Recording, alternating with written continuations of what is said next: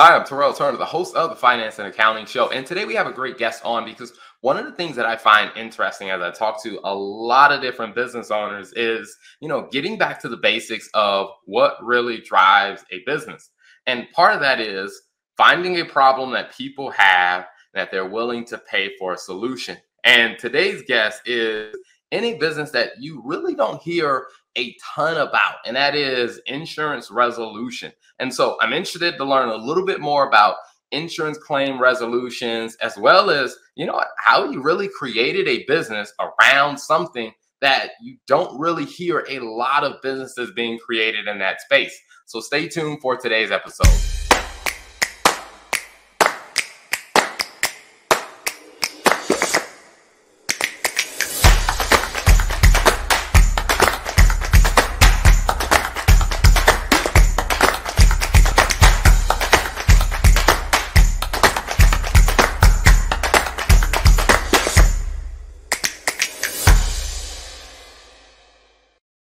So, without further ado, let me bring on my guest, Taylor. Welcome to the show. Thank you. Thanks for having me. I appreciate it. Absolutely, absolutely. Well, before we jump into you know talking about you know Bellator claims and what you do in that with the resolution space, can you tell us a little bit about your background? Yeah, actually, I've been in real estate for about 18 years, which blows my mind because I don't feel like I'm that old, right? But yeah, so this year will be 18 years that I've been in real estate. And it's interesting because what I do is property claims and my real estate background and understanding how that affects real estate, how insurance claims actually can affect real estate positively or negatively has allowed me to kind of bring that into my current business, which is awesome. But ultimately, that was my training. And I did a lot of real estate short sales where I used to call the bank and be like, hey, Mr. Banker, you're going to probably lose a little bit of money. But if you help me help our mutual client, you're going to lose less money. And now I call the insurance company and say, "Hey, Mr. Adjuster, I and you, we both know that you owe a little bit more on this claim than you've paid, and if you help me help our mutual client, you're going to pay less than if we had to sue you. You know, some version of that. And so it's really interesting how those two worlds have married up a little bit in my current world, and that's a little bit about you know my background as far as professionally. Awesome. I, I, love it. I mean, and, and, I think both of those are, are, are, very relevant to, you know, some core audiences that we speak to a lot are like, you know, law firms, which as you mentioned about like, hey, the lawsuits that involve a lot of insurance companies and as well as I think from finance and accounting professionals. And I, I think it's just learning about, you know, that aspect because I, I would probably guess there are a lot of accountants out there who probably have clients who have experience you know, issues with insurance companies and they absolutely have no idea how to help them. They're just like, hey, mm-hmm. take whatever you can get when it's like, no, nah, there could be a better option. yeah. And you actually bring up a good point. If I may just kind of go off on a little bit of a tangent, I actually work with a local financial planner, CPA, and he has me part of his team a little bit where I just talked to a lady that works with him on the financial planning side with a rental property that she has that kind of went south with her uh, tenants in regards to some major issues that she filed a insurance claim and has been working on that. So he referred her to me because he knew what she was going through and was getting as of right now it's like $140,000 less than what she's supposed to be getting. And so like that is a big difference right? That definitely comes into play regarding financial planning if she has to come out of pocket with $140,000, well, that changes a lot of people's lives. So it's interesting you bring that up because I think it is very relevant. Mm-hmm. Yeah, I mean, and, and, that is a, I think that is a a big part of, you know, what I think was is a a place of ignorance for a lot of people is not mm-hmm. knowing mm-hmm. that hey, there's something you can do about that, or there right. are options. So yeah. I'm excited to talk a little bit more about that. Um, but I guess, you know, before we jump deeply into that, you know, you know, as you talked about, you know, kind of your background of, you know, from real estate now to, you know, hey, you're calling adjusters and, you know, for yourself is, you know, did you originally see this as a business, uh, you know, opportunity like, hey, I can really see this growing as a business or did you kind of fall into it as a proximity of some of the work you were doing prior? So it's an interesting story, and I'll try to keep it short. But one of my best friends that I've known since I was seven years old had introduced me to a guy that had a lot of freedom in his life and was able to do a lot of things that I was like, wow, this guy has what I'm looking for in my life. At that time, I recently had two kids in 16 months, like back to back.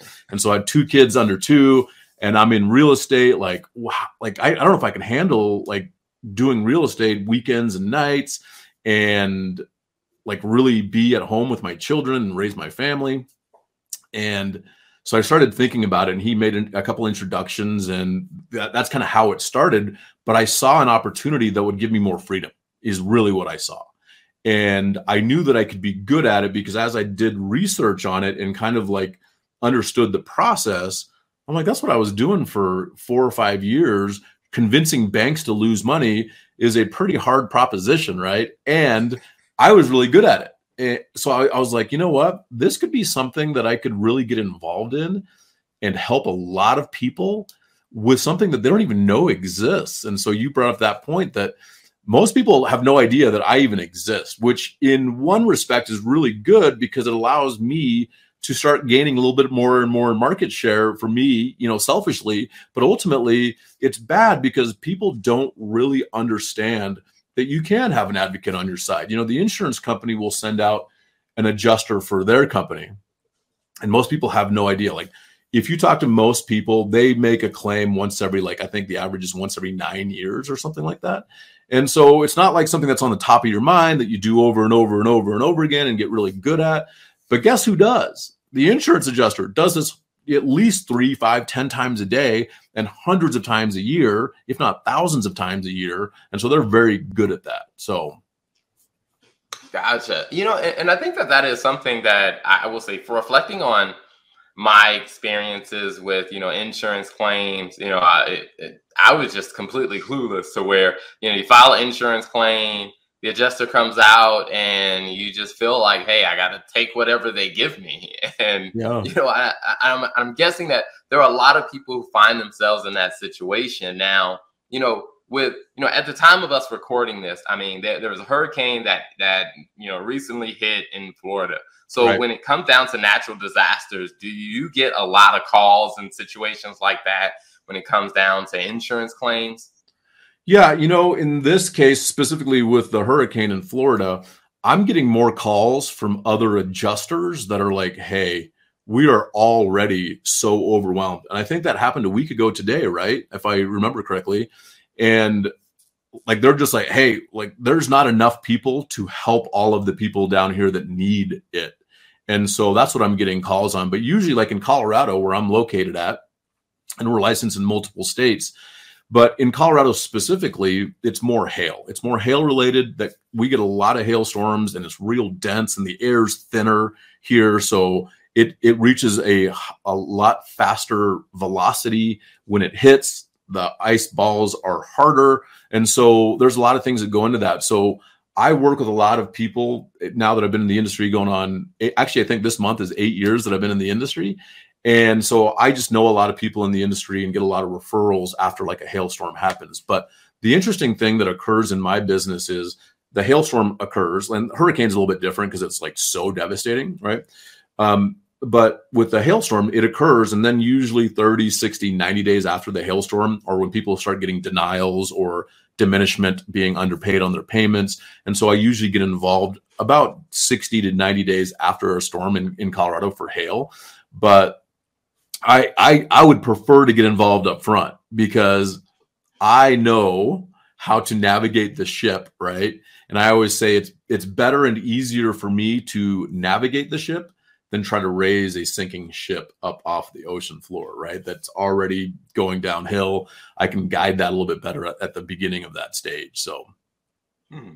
Gotcha. Now, I guess for those of us that are a little ignorant of how the process usually goes, can you kind of, because you mentioned about getting involved on the front end versus, hey, someone, you know, putting a claim 60, 90 days later, they got a denial, then they're calling you.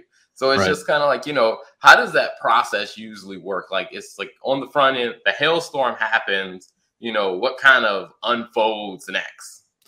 Yeah, usually hailstorm occurs and it's either a roofer that is like knocking on the door and saying, "Hey, I can help you with the claim," or they know that they had hail, like the insured knows that they had hail, and so they'll call an insurance claim in. Insurance adjuster usually comes out and says, "Hey, we think there's ten thousand dollars worth of damage. Here's a check for five thousand because when you complete the roof, we'll give you the rest minus your deductible." And it, it kind of goes from there. And I would say, you know, the majority of claims are paid mostly fairly, right? Like mostly fair. I would say the majority of those claims are paid because what I look at is does the contractor have enough money to bring the insured back to pre-loss condition or better, depending on the type of policy that they have? And I think that's something important that we should maybe talk about here in a second is the policy, and that's kind of where everything is dictated from. But ultimately, if say the contractor needs 20,000 and the adjuster only pays 10, then there's that $10,000 discrepancy. And most people wonder like why am I paying for insurance? If the insurance company isn't going to pay the claim like what is needed? And right now as I'm sure you're very well aware being in the industry that you are supply chain issues material shortages inflation all of that stuff is not really taken into account because the programs and the software that insurance companies use are lagging a little bit. And they say it's up to date, but you go look at what they pay for one uh, sheet of plywood in their software and then you go to Home Depot and look at that same thing and you're like there's a $30 difference. What what is going on here? So really ultimately that's kind of the process and then usually people get either frustrated or completely angry and then I get involved. So I always say, I don't get involved when a claim is going really well, right? People are upset and frustrated, and then they call me to come in and really say, hey, what is fair and what is actually owed to the insured? Mm-hmm. You know, and I think that's an important one because, you know, especially for a lot of, you know, the accountants and finance professionals that are, that are working, like, you know, if you have a client that you know, unfortunately, it endures property damage. I mean, it can affect their business and them mm-hmm. getting the right, you know, them getting, you know, I guess you'd say made whole is not just a factor of, hey, they just got their building fixed. It's like, hey, they're able to get their livelihood back in order. Right. So, I yeah. mean, that that that's a very important topic you bring up. And, and you talked a little bit about, you know, the policy because, you know, I'm guilty of this myself of you know you, you, get an insurance policy someone says oh you need insurance and you get insurance policy you have no idea really how to understand them or what's right. in them. You know you just call the first agent and you shop around for some prices. Oh that price sounds reasonable. This insurance should cover that. And then you find out when you have your first claim you put in like oh that's not covered under the insurance. Right. Any recommendations for people like when they're doing that, like, hey, how do you really break it down to understand what is in your insurance policy? Right. So if you have a good relationship with your agent, if they're a captive agent or if they're an independent broker or something like that, that's really where it starts is to make sure that that person understands your needs. Okay. Because the tenet of every insurance policy is indemnification, what you had just brought up to make me whole as good or better than before the loss, depending on the policy, right? So, will it do that? Okay. Um, one of the things that we saw after the Marshall fire here in Colorado is people were drastically underinsured because of those material shortages and pricing, like just crazy, like crazy pricing.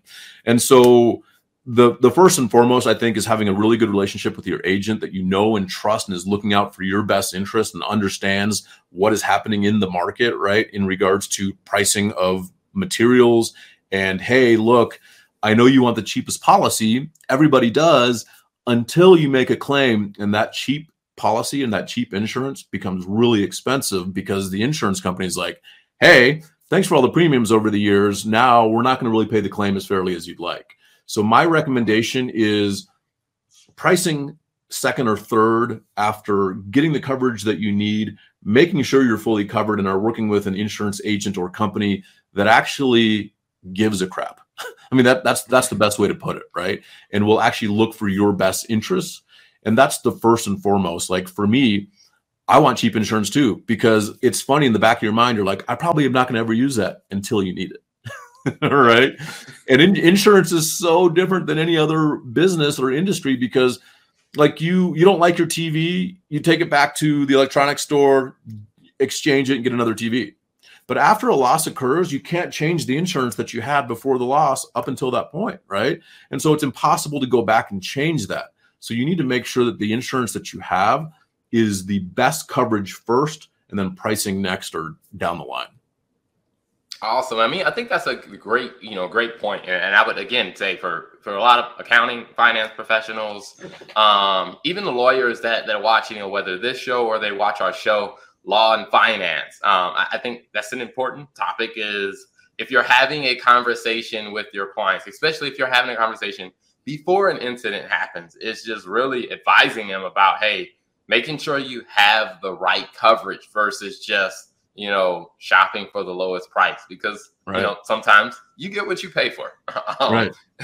if it's the lowest price, it may not it may not necessarily make you whole. Now, one of the things that I, I was very you know curious about as well is you know being in an industry that a lot of people don't know that you know your business exists in that you know that whole insurance process.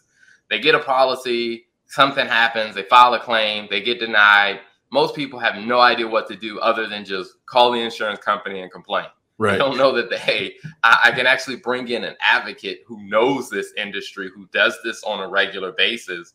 You know, so one of the things that stood out for me is, you know, because you're that type of business, like how do you get the word out and start educating people on the fact that you exist?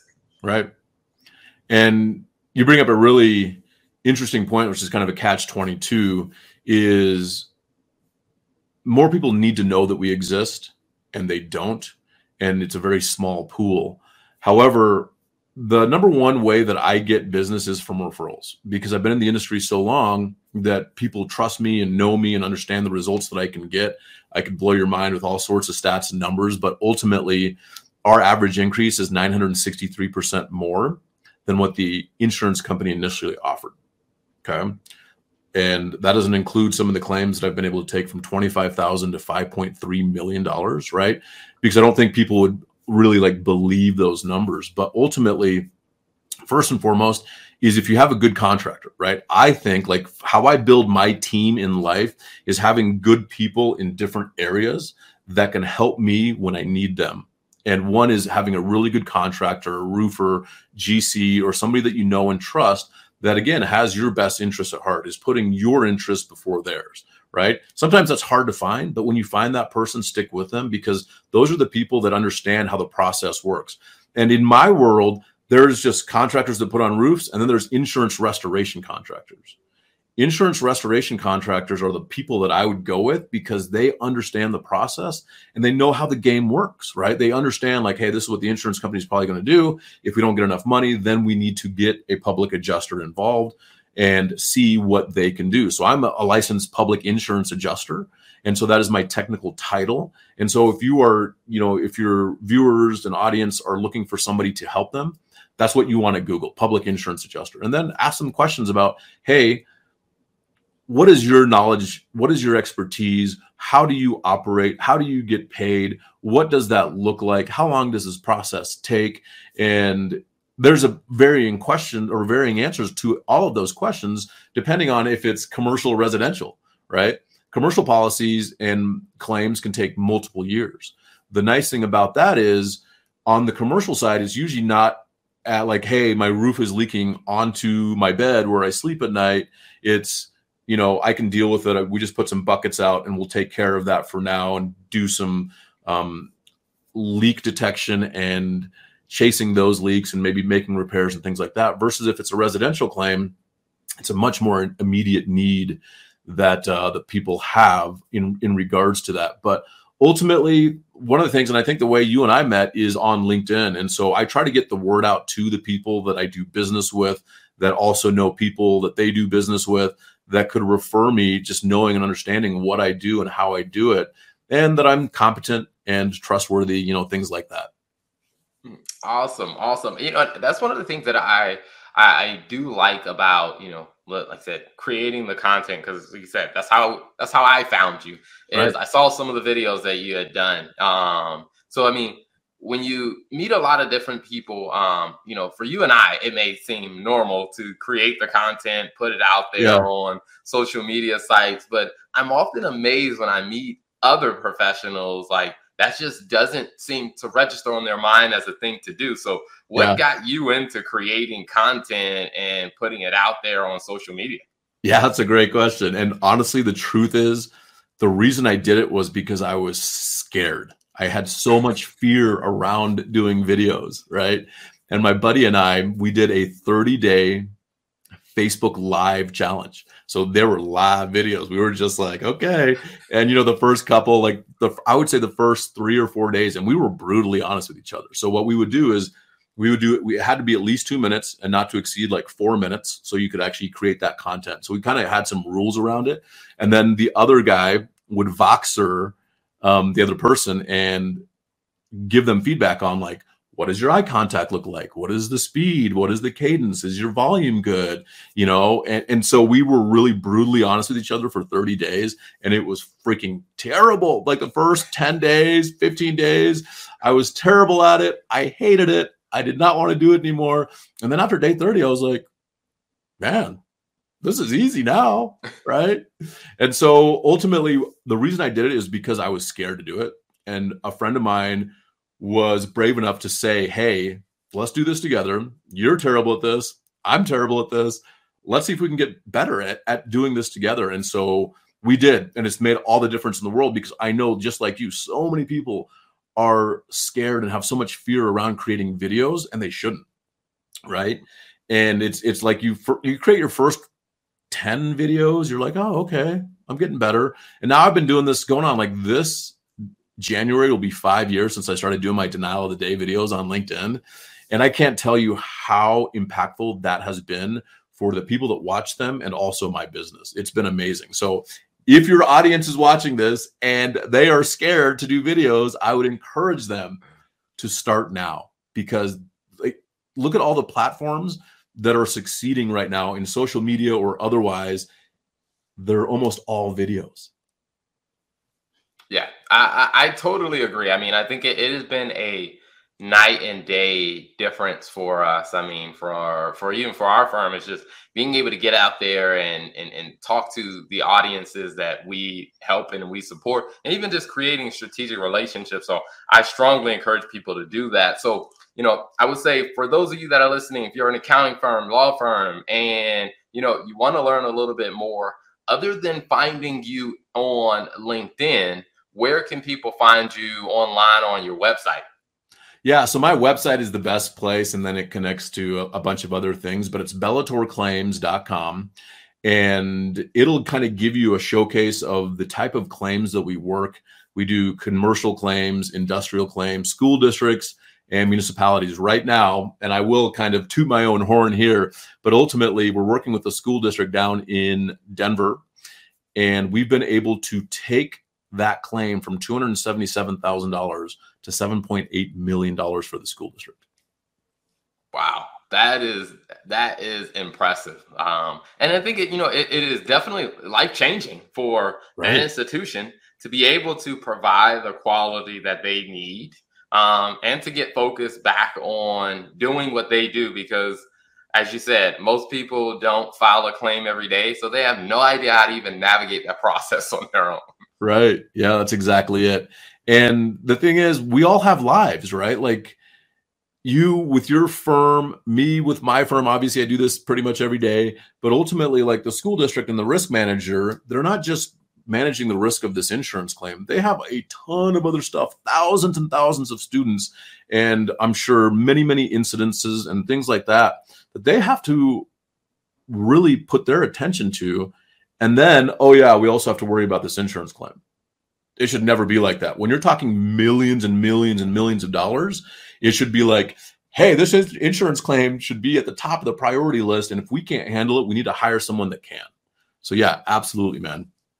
Awesome, awesome. I love it. Again, I would say for you know for accounting finance professionals out there, I mean, you know, some of you may have you know industrial commercial clients that you know what they may unfortunately face a need for an insurance claim, and if they're having issues there, I mean, hey, you know, people like Taylor are great to bring into the conversation just to make sure that they can be made whole to get back to the business that they are really in instead of having to spend a ton of time fighting with the insurance company trying to figure out something that they really just don't understand. So, yeah, right. definitely thank you. So, before we wrap up, Taylor, one of the things that I always love asking people is, you know, you know, when you listen to podcasts, a lot of times, you know, there's a lot of great things that get shared. And so, if you were talking to someone to say, hey, you know, I was on the finance and accounting show with Terrell, and hey, if you go back and you listen to that episode, hey, here are two big takeaways that I really want you to focus on in that conversation that I had with Terrell.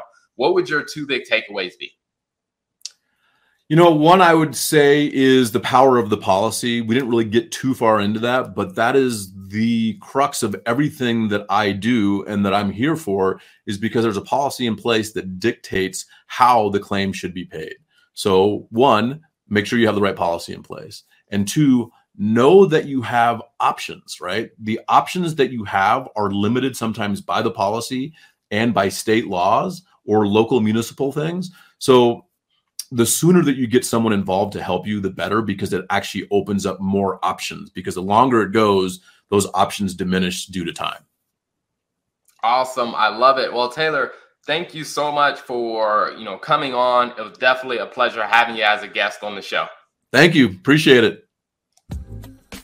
Thank you for tuning in to another episode of the Finance and Accounting Show.